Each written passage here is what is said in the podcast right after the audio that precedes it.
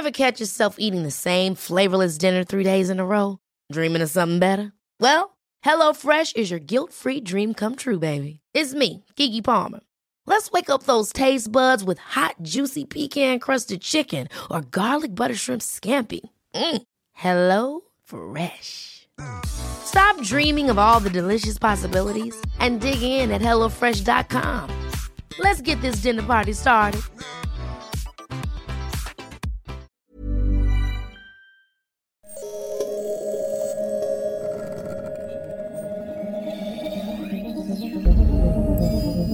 L'âge de pierre ne s'est pas arrêté par manque de pierre. Pas plus que l'on a renoncé à la marine à voile parce que le vent est tombé. Rêveurs audacieux. Cette mise en perspective à destination de toutes celles et ceux qui, pris de vertige devant les mutations en cours, pensent que la fin est proche, est un cri d'optimisme offensif. Conspirateur positif. Il est temps de prendre au sérieux nos rêves faire une stratégie. Et si demain n'était pas foutu Bonjour, je suis Mathieu Baudin, directeur de l'Institut des futurs souhaitables. Vous écoutez Dites à l'avenir que nous arrivons, le podcast des éclaireurs de Canal+, consacré à l'ère du temps, et pas n'importe lequel, puisque c'est celui qui vient. J'ai le grand plaisir de recevoir Frédéric Lopez, journaliste, animateur à succès, élaborateur de concepts originaux et surtout inlassables voyageurs en terres inconnues. Bonjour Fred. Salut. Notre moment ensemble se divise en trois temps. Une conversation sur l'époque, une expérimentation que tu proposes pour hâter la métamorphose du monde, et un voyage dans le temps, en 2040, une uchronie dans le futur, histoire de voir la mise à l'échelle réussie de ton idée. C'est peu dire en ce moment s'il y a une défiance des médias. Et toi, en tant que journaliste, tu es confronté de plein fouet, autant vis-à-vis de ce qui est dit qu'envers celles et ceux qui y parlent. Eh bien moi, j'ai confiance en toi. J'ai confiance en toi parce que j'ai travaillé avec toi sur une émission Mille et une vies où tu m'avais invité à chroniquer des nouvelles du monde qui arrivait. Et j'y ai vu ta sincérité à l'approche de la personnalité des gens. J'ai vu le soin que tu mets pour mettre bien. Et j'ai vu l'amour que tu as du travail bien fait. J'ai confiance en toi parce que je t'ai croisé à Delphes, je t'ai croisé en Angleterre, au Schumacher College, ou encore à Millemont, au cœur des sujets que tu veux traiter. J'ai confiance en toi parce que même étant l'un des animateurs préférés des Français au cœur du système, tu es conscient de la responsabilité des médias en les interpellant souvent avec cette sentence médias, témoins ou acteurs, sujet dont nous allons parler aujourd'hui. Alors Fred, la première question d'ouverture que j'aime poser à celles et ceux qui me font le plaisir de venir ici, c'est comment tu ressens l'époque? Bah, D'abord, c'est euh, assez euh, émouvant de t'entendre. Tu me parles pas comme ça dans la vraie vie. Donc là, d'un seul coup, j'avais l'impression que j'avais la chance d'entendre euh, ce que normalement on dira quand je serai plus là. Mais euh, non, non, c'est très émouvant. Et pour répondre à ta question, il faut combien J'ai combien de secondes? Parce que comment tu ressens l'époque? C'est-à-dire que toi, tu as envie qu'on fasse un monologue d'une demi-heure avec une question comme ça? Non, que tu, euh, que tu mettes la, ce que tu ressens, ce, que, ce qui apparaît le plus saillant pour toi dans l'époque au moment où on en parle, c'est-à-dire dans ce début. euh, Alors, déjà, ça dépend de quel point de vue on se place. Et tu vas me dire, c'est ton point de vue, Fred. Ouais, mais il y a des moments où je suis connecté euh, à la manière dont, on va dire, euh, les gens euh, voient l'époque à travers les médias, à travers les réseaux sociaux, et puis d'autres fois où je me déconnecte totalement parce qu'effectivement, c'est extrêmement anxiogène. Et, euh, et donc, dans les périodes où je suis pas connecté aux écrans, franchement, ça va bien. franchement, ça va bien.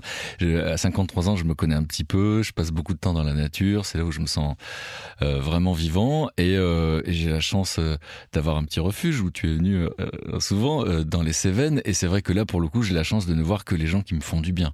Donc ça, c'est ma réalité quand je suis déconnecté des écrans. Maintenant, quand je me connecte aux écrans, là, effectivement, je, je suis un petit peu effrayé, je suis un petit peu triste de la représentation du monde euh, qu'on peut donner. Euh, et après, on verra qui le fait. Est-ce qu'ils sont de bonne foi ou de mauvaise foi? Est-ce qu'ils sont sincères ou pas sincères? C'est des vraies questions. Euh, mais en tout cas, quand euh, j'entends des amis me dire mon père passe son temps sur une chaîne info, je vais pas dire de nom, mais euh, il y a des chaînes info plus ou moins hystériques, euh, des chaînes info qui rajoutent au malheur du monde, des chaînes info qui mettent de l'huile sur le feu, et ça, ça me rend triste parce que j'ai moi-même travaillé dans une chaîne info à la naissance de LCI, on appelle ça le French CNN, c'était la première chaîne info en France, et quand on est jeune journaliste, c'est extraordinaire. Mais c'est vrai que j'ai arrêté assez vite parce que je parce que ça me rendrait triste moi personnellement en tant que reporter d'aller voir que des gens en en plus, je, leur tendais un micro, puis je repartais. Alors, ils n'étaient pas tout seuls. Il y avait des pompiers, il y avait des gens qui étaient là pour les soutenir, mais, mais c'était très dur pour moi. J'avais déjà une sorte d'hyper-empathie euh, euh, assez maladive, dont je me suis un petit peu soigné. Et, donc voilà, donc voir comment on fabrique l'information, je la connais, j'ai envie de dévoiler les coulisses sans accuser personne, mais j'ai envie que les gens connaissent ça, euh, parce qu'aujourd'hui, on sait que la manière dont le monde est rapporté par les médias n'a pas de rapport avec les faits. Voilà, tu m'as fait connaître quelqu'un qui s'appelle Hans Rolling, qui était médecin et statisticien, qui nous a quittés il y a trois ans, et, qui raconte dans ses livres, euh, bah, en fait, euh, ce qu'on appelle la réalité. C'est compliqué parce qu'il y a autant de réalité que de personnes, mais en tout cas, les faits. Voilà, les gens pensent que euh, ils peuvent mourir dans un attentat. Bah, le pourcentage de chances de mort dans un attentat est très très très très faible. Et donc du coup, ça me rend triste. Ou, ça va encore plus loin quand on sait que la fiction, que ça soit sur les plateformes comme Netflix, euh, où on voit des crimes, des crimes, des crimes et beaucoup de cadavres, et que ça soit sur France 3 pour un public plus âgé, c'est des crimes, des crimes, des crimes. Ça donne l'illusion et la sensation que ce monde est dangereux, alors qu'au fond, ce monde n'a jamais été aussi sûr, euh, et que même si on peut pas dire que le monde se porte bien, parce qu'il y a beaucoup de souffrance sur cette terre et, on n'en a jamais aussi, on n'a jamais été aussi conscient et j'ai envie de dire à la bonne heure. Euh, en réalité, le monde ne s'est jamais aussi bien porté. Voilà, et les faits sont là pour le dire, et quand on dit ça, c'est presque une provocation aujourd'hui. Donc pour répondre à ta question, comment va le monde? Ça dépend encore une fois par quelle euh, fenêtre on le regarde, mais quand on le regarde par la fenêtre euh, des masses médias ou, même des réseaux sociaux, où j'ai appris que bah voilà une fake news est six fois plus diffusée qu'une information vraie, alors du coup c'est assez anxiogène, et le sentiment et l'émotion la plus répandue dans ce monde, du coup c'est quoi? C'est la peur, et ça ça me rend triste.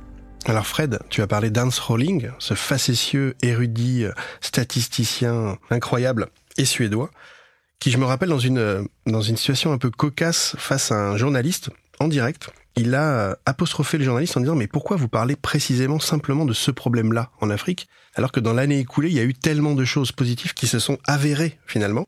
Et là il prend dans un moment un peu incroyable sa chaussure, il la met sur la table et il dit si vous voulez faire un portrait de moi et si vous concentrez seulement que sur la semelle, évidemment que le biais sera euh, déformé. C'est un extrait que tu m'as montré qui m'a beaucoup beaucoup marqué. Euh, effectivement, c'est assez incroyable parce que en fait quand euh, cet homme est interrogé par un journaliste on s'aperçoit que tout le monde est de bonne foi. C'est à dire que moi il faut pas qu'on se méprenne sur mon propos. Et je suis pas du tout ni conspirationniste ni complotiste en train de dire les médias nous manipulent pour nous faire peur pour faire vendre etc je suis pas du tout dans ce discours là je pense que tout le monde est de bonne foi et dans cet extrait on voit ça. Et quand Hans Rolling euh, apostrophe ce journaliste, l'extrait qu'on voit sur Internet démarre par... Euh, euh, non, non, voilà, on démarre par le journaliste qui dit « Oui, enfin, votre discours est bien gentil. » Discours que je venais de faire, il y a, que je viens de faire il y a cinq minutes. Il dit « Mais vous ne pouvez pas nier que le monde n'est fait que de meurtres, de crimes, etc. » Et l'autre, il lui sort « You are wrong !» Alors, il ne sait pas qu'on roulait les airs en suédois. Mais en fait, j'ai compris que le journaliste était de bonne foi. Parce que de là où il est, et je vous raconter comment ça se passe quand on est dans une chaîne info, puisque j'y étais, euh, et eh ben en fait il est de bonne foi et c'est sa vision du monde, c'est le prisme par lequel il le voit. Et là effectivement, Hans Rowling fait une démonstration et, euh, et lui dit, bah, je crois que c'est le, le Liberia à un moment donné, il dit vous avez parlé de cet attentat qui a fait un mort, un blessé, j'ai beaucoup de compassion pour ces familles qui ont été touchées, mais pourquoi vous ne dites pas? Et là il fait la liste de tout ce qui s'est passé. Et pourquoi vous ne dites pas que euh, il y a eu des élections démocratiques comme jamais euh, sur ce continent? Pourquoi vous ne dites pas que la place des femmes est extraordinaire et l'éducation aussi, etc. Et donc parce que c'est moins spectaculaire. Et on va parler de ça parce que c'est ça le sujet en fait hein, qui me rend fou. Euh, et donc il lui dit ça. Et alors effectivement quand il met, il met pas sa chaussure. Le gars, je sais pas quel âge il a à ce moment-là, mais il met sa jambe et il pose son pied avec sa chaussure sur le bureau. Tout est hyper aseptisé, c'est une chaîne info, etc. Et donc c'est étrange. Il dit, en fait, si vous pensez, là il parle aux auditeurs, si vous pensez que euh, ce que vous voyez dans les médias, c'est euh, comment dire un portrait du monde, eh bien c'est comme si les médias faisaient un portrait de moi. Sachez qu'ils ne filmeraient que mes semelles. Et c'est pas la partie plus reluisante de nous, nos semelles, ni du monde. Et donc Voilà, c'est très c'est plein de symboles, ça dit vraiment les choses. Et pourquoi c'est si important de, de pour Hans Rowling toute sa vie de faire passer ce discours? Pourquoi c'est si important pour moi aujourd'hui de dire ça? C'est parce que quand on a une vision triste et pessimiste du monde, qu'on croit que tout fout le camp, alors c'est désolant et en fait on n'a pas envie de le changer, on ne sait pas par quoi commencer. Alors que quand on sait que quand l'humanité s'attaque à un problème, souvent elle le règle, et je pense notamment au trou dans la couche d'ozone qui me faisait très peur il y a 30 ans, bah aujourd'hui il est résorbé. Donc tous les problèmes dont on parle aujourd'hui, c'est chouette qu'on en parle, et quand l'humanité avec le génie humain, euh, qui est capable du meilleur comme du pire, on le sait, mais, mais quand le génie humain s'intéresse à un problème, il le règle. Et aujourd'hui on est dans une société où la plupart des gens sont agacés par cette représentation du monde ils en connaissent pas d'autres, ça qui est parfois triste, mais mais du coup, je voudrais vraiment dire ça parce que le, sens, parce qu'après on va se perdre dans les détails, mais le sens de ce propos, c'est que j'ai vraiment fait des émissions sur le bonheur et j'ai vu comment on étudiait l'altruisme dans une société. Et les chercheurs vont à la sortie d'un cinéma et font tomber un dossier. Et ils veulent voir si les gens aident à ramasser le dossier. Et alors qu'est-ce qu'on a découvert? Quand les gens viennent de voir un film sur Gandhi, à ton avis, combien de personnes ramassent? Beaucoup. 100%. Quand les gens viennent de voir Terminator, combien de personnes aident à ramasser les dossiers en sortant du cinéma? Zéro. Donc les images qu'on regarde, les histoires qu'on nous raconte ont une influence sur notre comportement. Et que donc si on continue à raconter des histoires euh, spectaculaires et anxiogènes, on verra encore une fois pourquoi ils le font, qui le fait.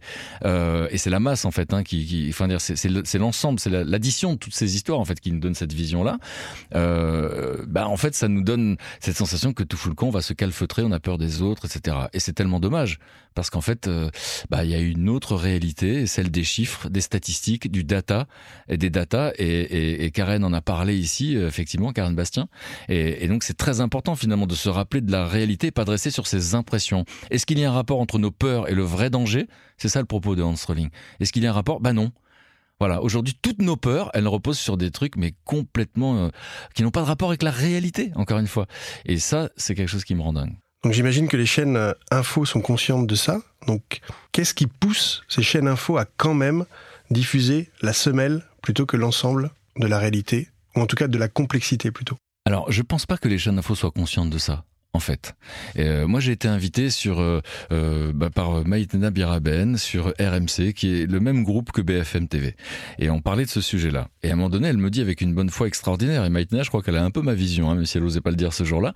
Et en fait, elle dit oui, mais enfin quand même, les gens sont libres de regarder ce qu'ils veulent. Ah bah non, parce que c'est une addiction. Et moi, je vais vous raconter l'addiction de l'intérieur. C'est une addiction, l'information continue, etc.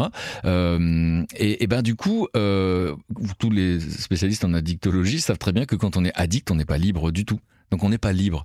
Et, donc comment ne pas tomber dans cette addiction, c'est un vrai sujet. Mais donc est-ce qu'ils savent ça, je n'en suis pas sûr. Est-ce que tous les patrons des chaînes info ont lu euh, Steven Pinker? Est-ce que tous les patrons de chaînes info ont lu Hans Rowling Je ne suis pas sûr de ça.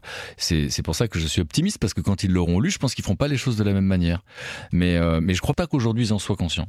Mais il y a un tropisme du fait du média, du fait de l'immédiateté Est-ce que même le jeu même des médias qui doivent euh, en, en, permanence nous, nous mettre une forme d'alerte finalement ne biaise pas le contenu?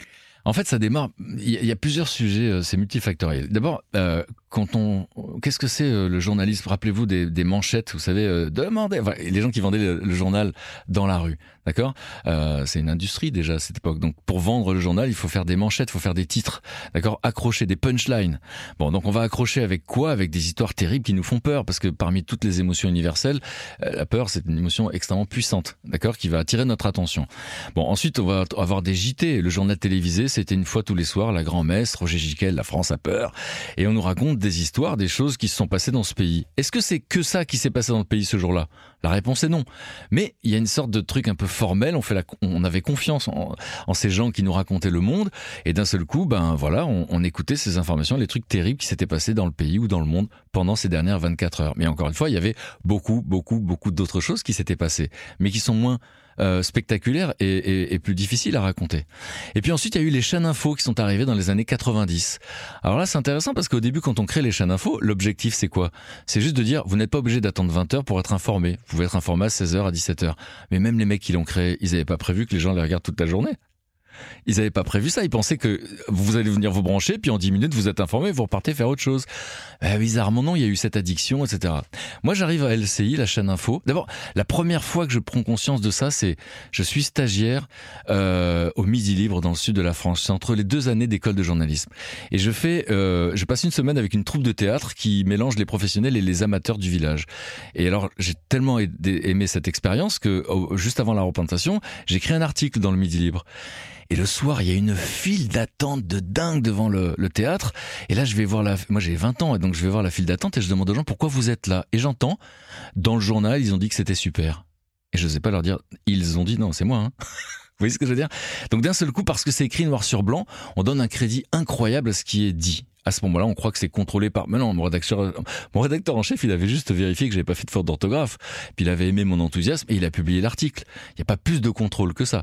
Ça, c'est la première chose. Deuxième chose qui va marquer mon esprit, euh, c'est quand j'ai réussi. Moi, je suis un petit provincial complexé à l'époque. Je suis à l'école de journalisme et j'obtiens un petit stage de d'observation euh, dans un euh, pour le journal de 23 heures à l'époque de France 2. Voilà. Je vais pas dire qui était le journaliste qui présentait le journal parce qu'il a un rôle dans l'histoire, mais en fait, j'arrive dans cette rédaction je suis fasciné, c'est l'envers du décor pour moi. Je suis dans cette rédaction et là, euh, il y a comment on appelle ça euh, euh, Vous savez, le, le, les, bureaux comme ça, open space et tout. Alors c'est assez sombre. Il y a une petite lumière sur chaque bureau devant des ordinateurs. C'est l'AFP, l'agence France Presse, qui défile des infos, des infos, des infos. Et puis personne ne me parle vraiment. Je sais plus comment j'ai obtenu le stage.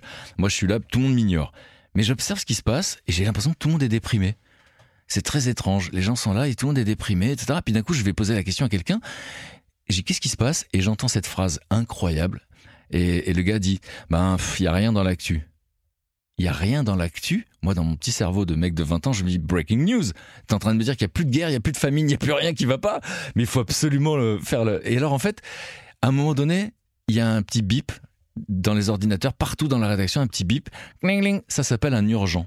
D'accord? Un urgent. Et là, qu'est-ce qu'on lit? Je vous jure que ce que je vous raconte est vrai. Il y a marqué un avion s'est craché quelque part dans le monde. J'ai oublié où. Et je vois le présentateur derrière son bureau, qui avait les pieds sur la table, qui se redresse sur sa chaise, qui frotte ses mains, du style, c'est le, le, langage du corps, c'est les affaires reprennent. Et, et d'un seul coup, je le revois bah, deux heures plus tard avec le générique assez anxiogène, hein, c'est toujours anxiogène. Madame, monsieur, bonsoir, un terrible accident. Qu'est un terrible accident? J'ai vu qu'il était content. Voilà, je suis obligé de le dire comme ça parce que parce que sinon on n'a rien à raconter parce que l'obligation d'un journaliste qui présente les infos, c'est il faut que je raconte des histoires. Et alors après, vous imaginez quand il va y avoir les chaînes infos et la concurrence entre les chaînes infos. Et là, c'est ça qui va être terrible. C'est-à-dire qu'en fait, elles sont obligées d'annoncer avant les autres, donc elles vont annoncer des choses parfois euh, qui ne se sont pas passées. Et puis moi, j'ai ma petite phrase que tu as citée tout à l'heure, où quand je vais dans ces chaînes infos, je leur dis toujours avec un air un peu condescendant, dis-moi, tu penses que tu es acteur ou témoin de cette sinistrose? Ben souvent ils se posent la question pour la première fois. Et je pense qu'ils sont acteurs, bien sûr, de la sinistrose. Et enfin, pourquoi ils sont acteurs? Quand il va y avoir l'hypercachère, vous rappelez ces attentats, euh, Charlie Hebdo, et il y a des, des, des preneurs d'otages qui sont avec des gens dans un hypermarché. Eh ben là, les preneurs d'otages regardent la télévision et voient un gars d'une chaîne info leur donner l'information qu'il y a des gens cachés dans, euh, dans une chambre froide. Donc à la question est-ce qu'ils sont acteurs? Oui, ils sont acteurs.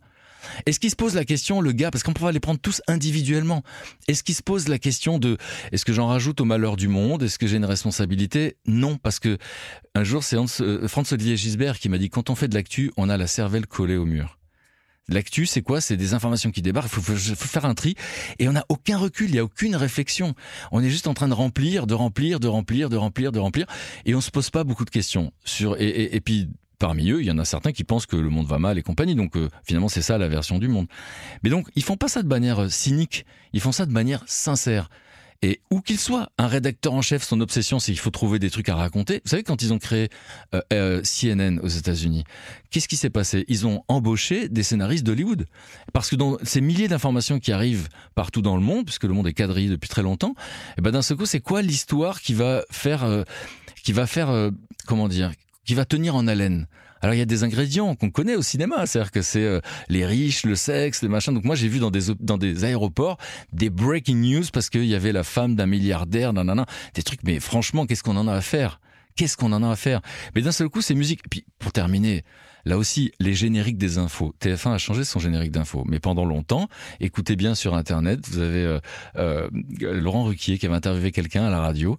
D'accord, vous mettez juste les mots clés, vous mettez JT Dents de la mer. Eh ben ouais, il y a un musicologue qui nous a montré que le JT de TF1 pendant très longtemps était inspiré, la musique du JT, par les dents de la mer. Est-ce qu'on veut nous informer ou nous faire peur? La question mérite d'être posée.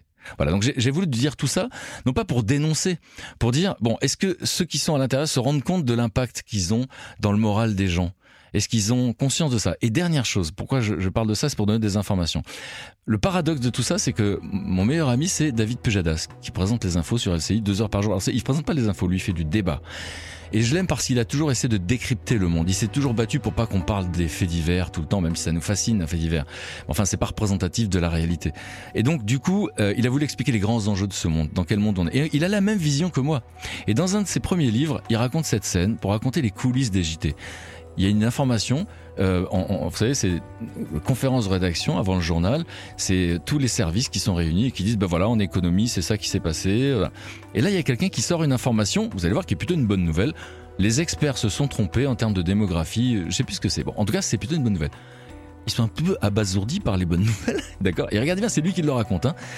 D'un coup, chaque service va commencer à transformer la bonne nouvelle en mauvaise nouvelle. Donc il y en a un qui dit ah ouais non mais alors du coup il y aura des problèmes au niveau des crèches. Ah ouais mais du coup il y aura des problèmes. Et donc en fait, c'est ça la maladie mentale, si j'ose dire, de tous ces gens qui fabriquent de l'information, c'est que ils ont l'impression que si c'est une bonne nouvelle, ça n'intéresse personne, parce qu'on a été formés. Nous, dans les écoles de journalisme, on nous a dit on ne parle pas, euh, ne sommes pas là pour parler des trains qui arrivent à l'heure. Voilà. Euh, il y a une autre croyance, c'est euh, les gens heureux n'ont pas d'histoire, etc. Et à cause de toutes ces croyances, alors on va chercher des trucs, c'est du storytelling, on raconte des histoires. C'est quoi les histoires qui vont nous captiver? Voilà. Ça, c'est la manière dont les journalistes sont formés. Et puis après, c'est pourquoi nous, public, on est accro à ça, parce qu'il y a une offre et une demande. Eh ben là, les neurologues sont assez clairs. Ils disent qu'une information, pendant une émotion positive dans notre cerveau, c'est comme du téflon, d'accord, ça glisse. Et une information négative, c'est comme du velcro, ça s'arrête. Donc à partir de là, ces chaînes info, elles appartiennent à des gens qui mettent beaucoup d'argent. Il faut donc amortir ou même gagner de l'argent. Et donc voilà, c'est pour ça que vous voyez des publicités dans la rue, il y a marqué le show de l'info qu'est le show de l'info. Fait le spectacle avec ces histoires-là. Et donc, si on sait que c'est du spectacle et qu'on a du recul, super. Mais si on pense que c'est la réalité, alors c'est dommage.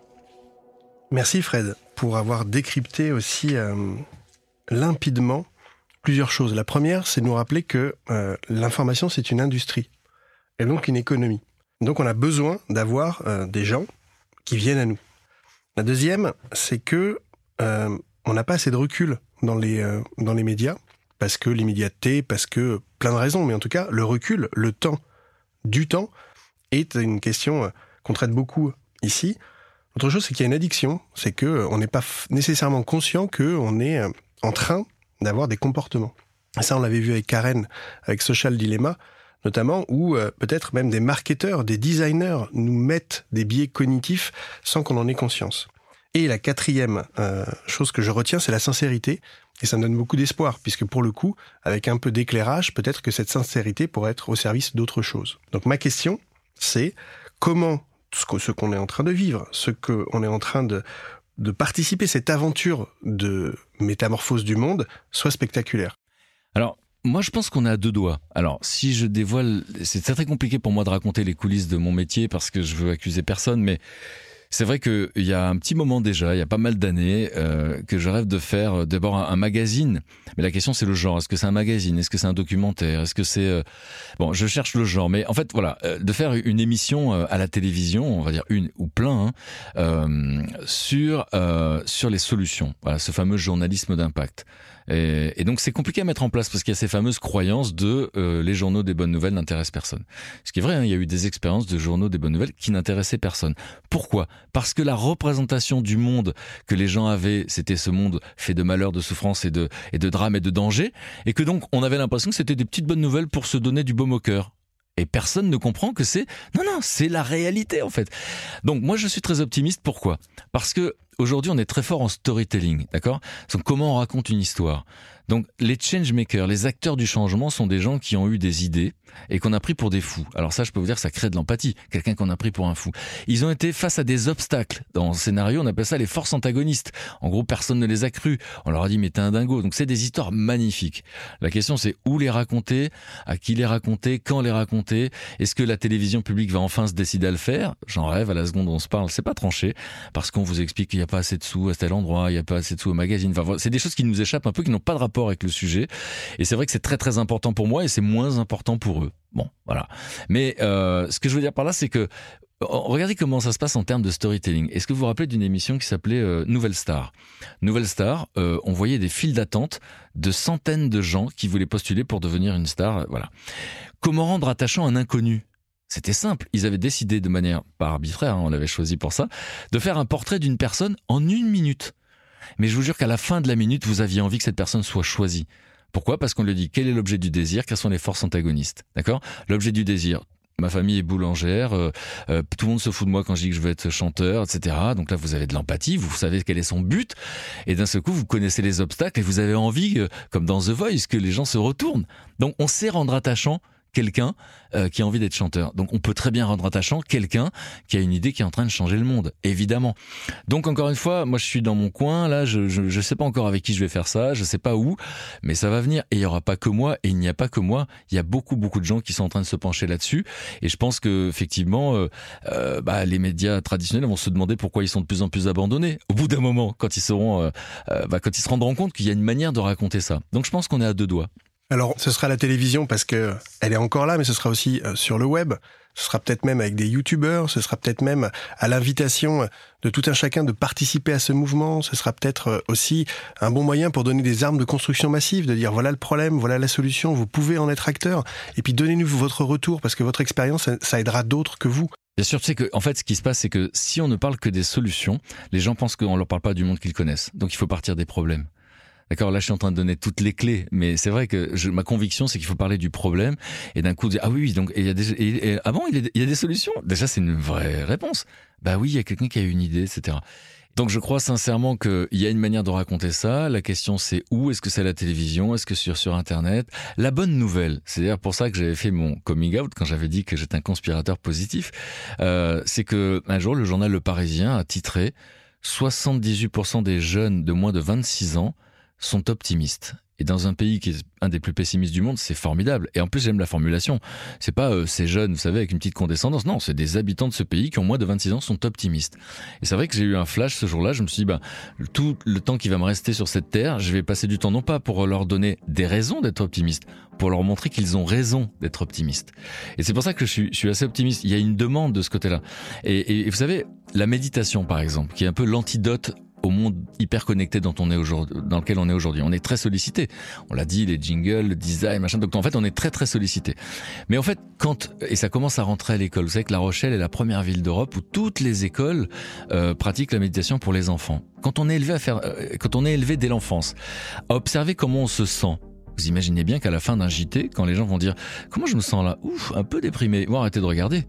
Et l'industrie va se poser la question, tiens, qu'est-ce qu'on va raconter aux gens pour qu'ils soient captivés? Bah des histoires qui donnent envie de s'engager, parce que c'est ça le sujet. C'est en fait quelle représentation du monde j'ai, et si je sais qu'il y a des gens sur cette terre qui s'engagent, mais j'ai envie d'en faire partie. Et Michel Serres, avant de nous quitter, a fait un leg, on va dire, hein, et je recommande cette interview euh, accordée à Sandra Freeman euh, sur Internet. Et regardez Michel Serres, Sandra Freeman, et il dit deux trois choses importantes. Il dit il va falloir recréer des sentiments d'appartenance.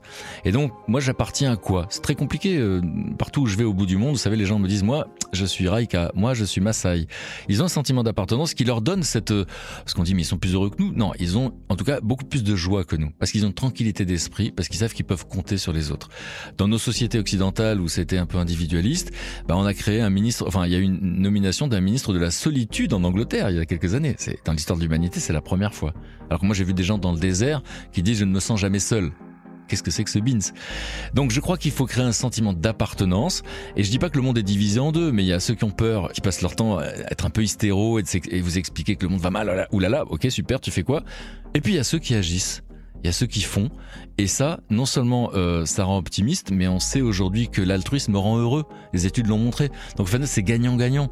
Quand vous faites quelque chose pour quelqu'un d'autre, bah, d'un coup, déjà vous-même, vous êtes heureux. Et puis vous avez le sourire. Et puis quand vous souriez, ça rend heureux cinq personnes par ricochet. Donc on n'est pas loin de ça. On est super pas loin de ça.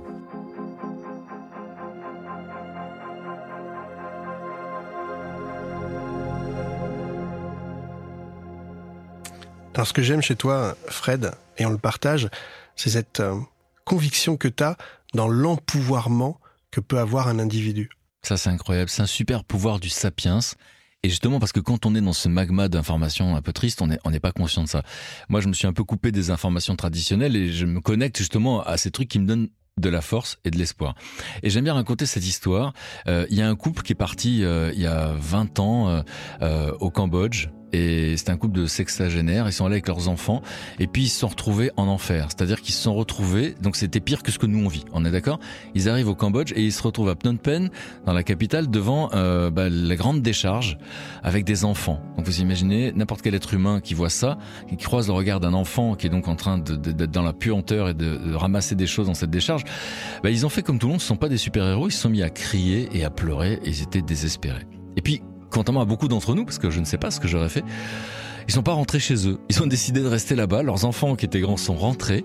Ils sont restés. Mais qu'est-ce que ce petit couple pouvait faire devant ce truc terrible que le monde entier connaissait, hein? Eh bien en fait, ils ont posé une seule question. Imaginez la question magique. Si chacun d'entre nous l'a posée autour de lui, ce serait incroyable. Ils ont été voir ses enfants et ils leur ont dit euh, quel est votre besoin? Et les enfants ont dit manger. Ok, ok. Alors donc qu'est-ce qu'ils ont fait? Ils ont été avec leur argent acheter du riz avec des seaux. Ils sont arrivés pour leur donner à manger. Puis une fois qu'ils avaient été, qu'ils avaient mangé, ils leur ont dit mais quel est votre besoin? Là toujours la même question. Quel est votre besoin?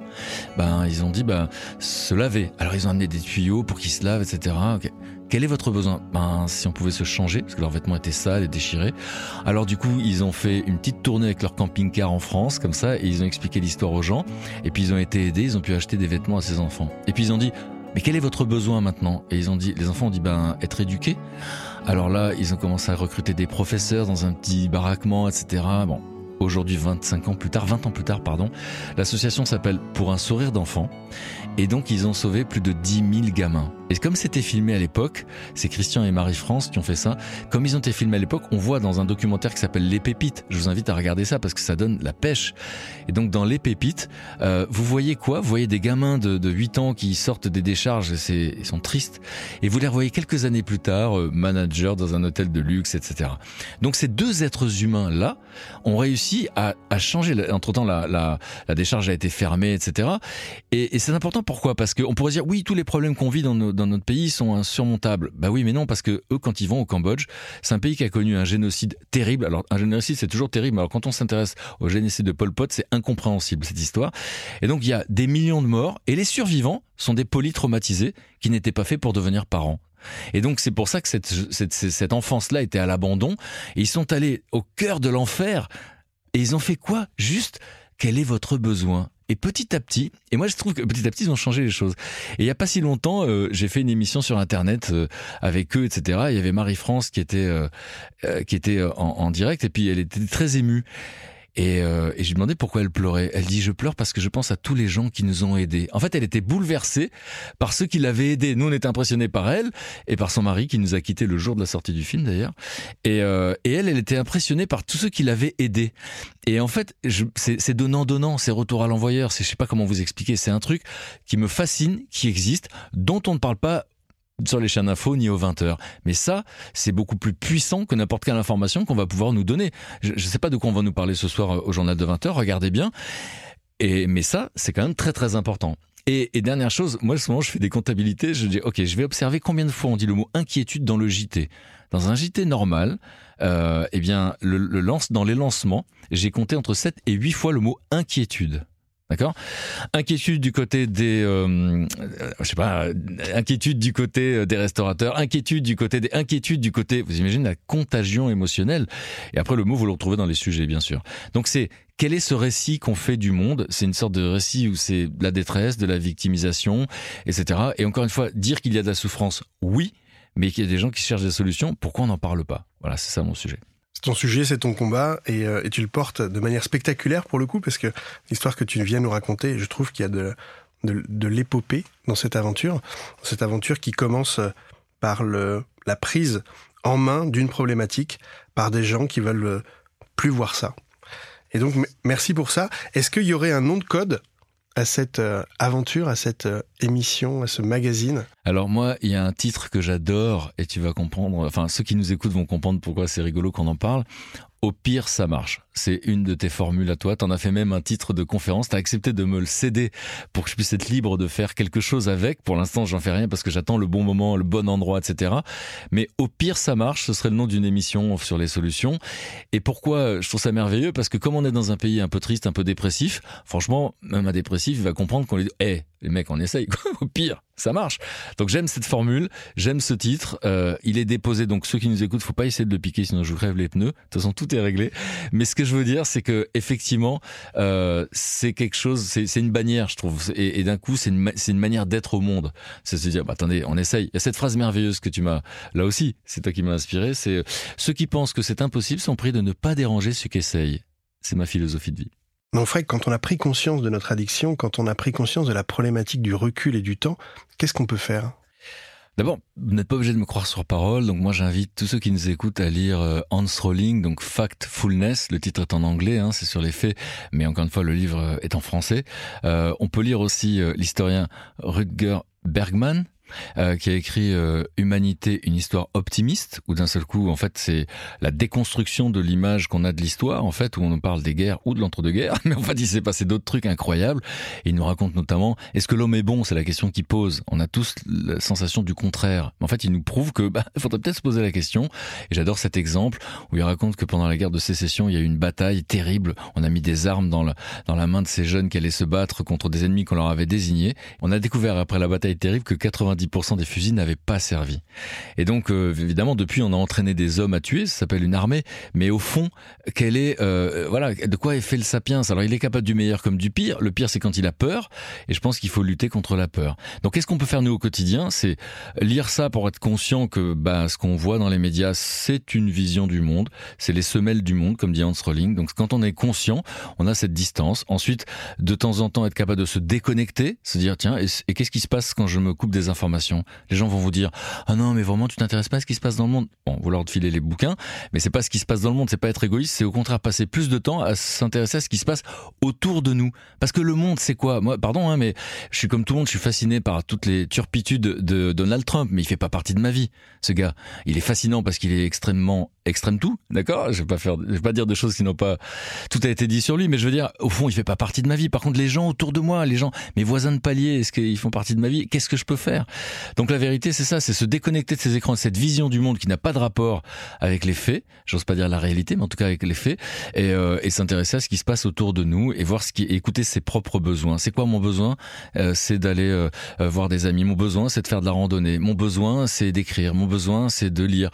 Et parce que sinon, on est, on est, on est, on est, comment on appelle, très, très, très sollicité par toutes ces choses-là, et on a l'impression qu'on va rater quelque chose. Et vous savez qu'il y a un acronisme que j'ai découvert il y a pas longtemps. FOMO, Fear of Missing Out. Donc c'est la peur de manquer quelque chose. Et tous ces industriels connaissent ça par cœur, ça fait partie de notre cerveau. Et eh ben, vous ne ratez rien en coupant les infos, vous ne ratez rien en, en vous mettant, en vous connectant à vous-même, vous ne ratez absolument rien.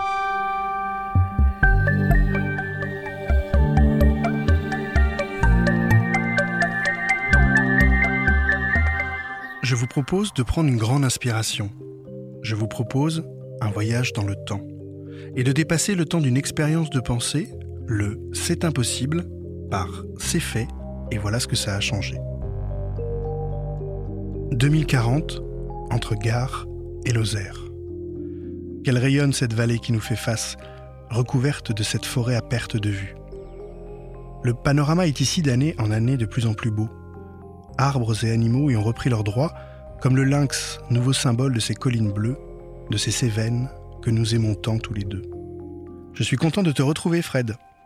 En arrivant ce matin, je me rappelais nos échanges d'il y a 20 ans, en 2020. Tu étais alors en train de lancer sur orbite l'émission Au pire, ça marche, un magazine de construction massive qui relayait toutes les initiatives et meilleures pratiques de toutes celles et ceux qui œuvraient partout sur Terre pour bâtir un monde plus souhaitable. Mettant en évidence combien nombreuses étaient celles et ceux qui étaient en mouvement, inventant, créant de nouvelles alliances pour des résistances pleines de vie. Elle montrait cette émission aussi que ses actions étaient là à portée de toutes et tous, chacun à son échelle. Sa prolongation digitale a largement participé au déploiement de ce qui est devenu un cri d'optimisme offensif autant qu'une vaste communauté de valeurs. Nous étions tous plus conscients que jamais des interdépendances de ce monde. Tout cela a fait des petits, très vite d'ailleurs, dans chaque immeuble, dans chaque quartier, dans chaque village. Tu te rappelles lorsque tu passais ton temps à aller au bout du monde au début du siècle Tu revenais à chaque fois étonné par tous ces gens qui, n'ayant rien, avaient pourtant l'air si joyeux, témoignant d'une tranquillité d'esprit à toute épreuve, où la solidarité n'était pas un concept, mais une évidence. Et eh bien voilà, nous aussi, nous commençons à toucher à cela. En parallèle, à partir de 2024, la formation des journalistes a fait l'objet d'une grande refonte. Influencé par un mouvement venu de Suède, et particulièrement de l'Institut Hans Rowling, l'enseignement a mis l'accent sur la parité émotionnelle. Un équilibre plus subtil entre parler de l'information qui aide à comprendre les problèmes et celle qui aide à comprendre comment les résoudre. Les médias, conscients qu'ils n'étaient pas seulement témoins de la vision de ce monde qu'ils nous transmettaient, mais aussi des acteurs, se sont mis à diffuser d'autres messages. Confrontés à la disruption de leurs modèles économiques, ils ont décidé de transmuter pour survivre, ou plutôt pour revivre. En effet, comme d'autres secteurs forcés par l'introspection, ils en ont profité pour renaître, pour redonner du sens à leur travail, pour renforcer leurs valeurs, pour impliquer et écouter davantage leurs audiences et leur proposer de s'impliquer différemment. Dans le même temps, l'idée de Karen Bastien sur la formation aux data a pris sa place dans les programmes. Sortir de la dictature des chiffres isolés sans contexte. Apprendre à les relier pour en dégager des éléments de compréhension élargis. Les citoyens ont ainsi mieux capté la réalité des questions et la diversité des réponses possibles. Ils se sont mis à imaginer des solutions locales aux problèmes globaux.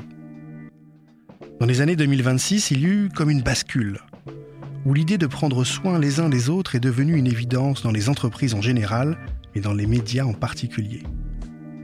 On connaissait depuis bien longtemps combien l'altruisme et la gratitude ouvraient la voie au bonheur, mais là, nous le vivions, nous l'expérimentions. Et c'est comme cela que le mouvement s'est déployé à grande échelle. Cet empouvoirment était contagieux, et de petites victoires en plus grandes batailles, l'idée que seul on va vite, mais qu'ensemble on va plus loin, a fait florès. Des actions de boycott qui faisaient converger le choix des consommateurs vers des causes plus justes se sont étendues. Par des actions de terrain, par des choix individuels et collectifs coordonnés et relayés par les médias, nous avons obligé les industriels et les États à devenir plus responsables, exigeant ainsi plus de justice sociale et environnementale. Il n'était plus question que certains d'entre nous restent sur le bord de la route. C'est en 2029 que la bascule est devenue inévitable.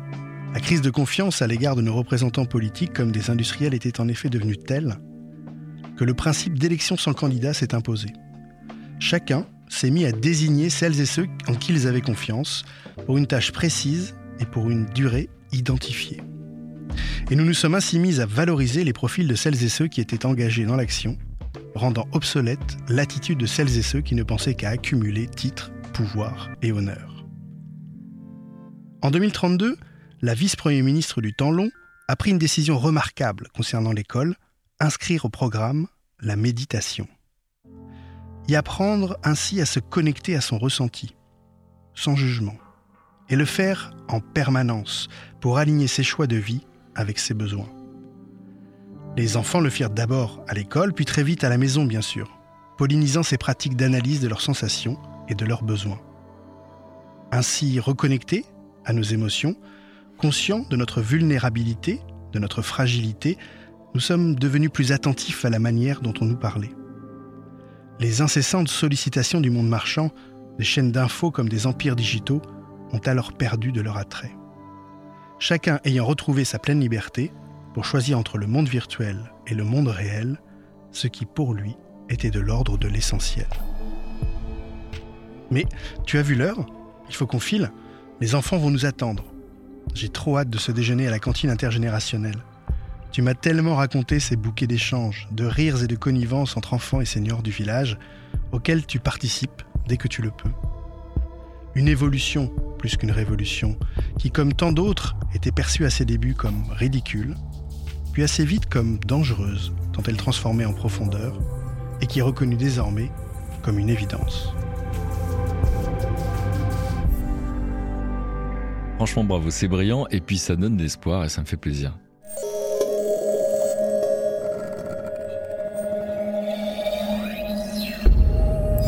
Merci beaucoup d'avoir écouté ce podcast. Merci à l'équipe technique, à Carole Babin-Chevet, ma co-autrice des Uchronies, et à l'équipe de CQFD.io. Si vous voulez en savoir plus sur le monde de demain et les initiatives à l'œuvre ici et maintenant, rendez-vous sur le site des éclaireurs de Canal+. On se retrouve très vite pour un nouvel épisode, et si vous voulez partager ce moment avec nous, n'hésitez pas à vous abonner. À très bientôt.